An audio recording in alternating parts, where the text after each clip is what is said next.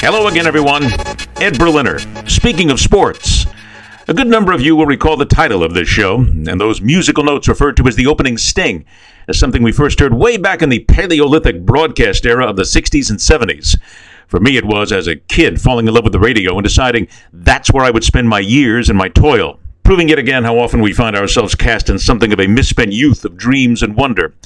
It was a 5-minute show, which in those days was right about where you wanted features and commentary to be.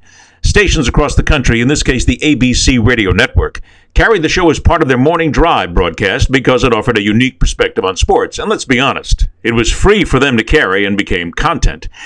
But it was the man behind those words who drove the engine, for a time wielding his verbal conductor's wand from a studio in New York City. Later, when he became famous, doing it from his home outside the city in what was, for those days, something of an engineering marvel. Special cables, special and expensive audio lines, where now it's click the icon and the world is your verbal oyster.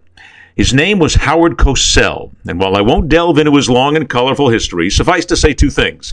First, he was the unlikeliest of sports commentators in his era, and probably of all time.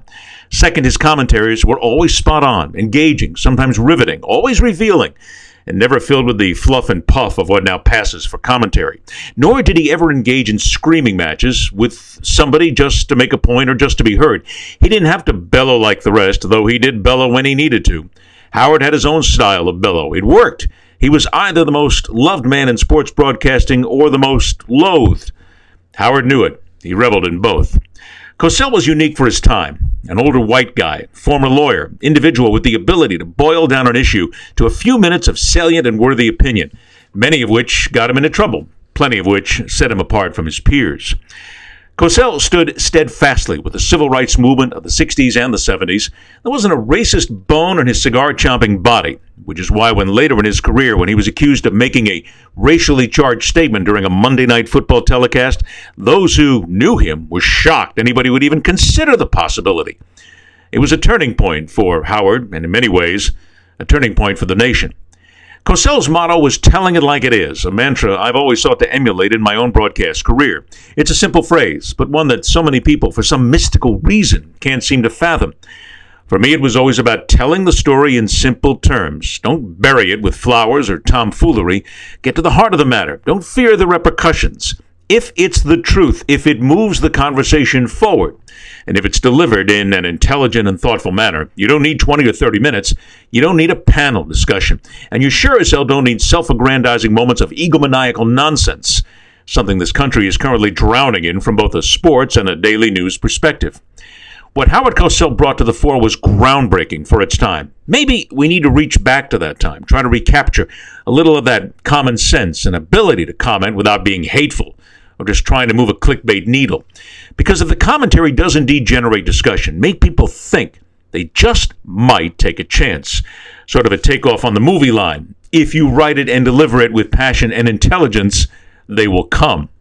We're going to find out right here. Of course, we'll use some of the toys of this era.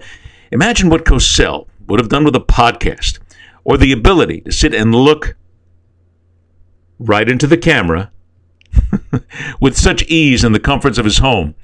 We're doing the show both in video form for YouTube and audio for several popular podcast platforms. Like Cosell, I realize there will be slings and arrows from those who will take umbrage with my comments. Unlike his era, there is no doubt I'll hear from them rather quickly.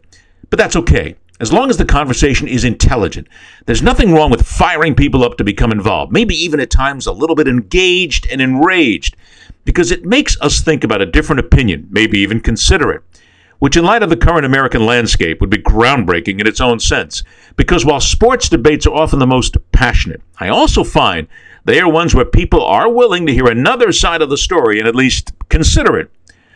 Gee, imagine if that were the case in every debate these days that didn't focus on sports. I'll be back right after this. Did you know that there are an estimated 40,000 professional dogfighters and more than 100,000 street dogfighters nationwide? I'm Wolf from Justice Rescue, and I fight for these animals that cannot fight for themselves. Animal fighting is sadistic and one of the most heinous crimes committed against animals. And animals can't ask for the pain and suffering of the abuse to stop.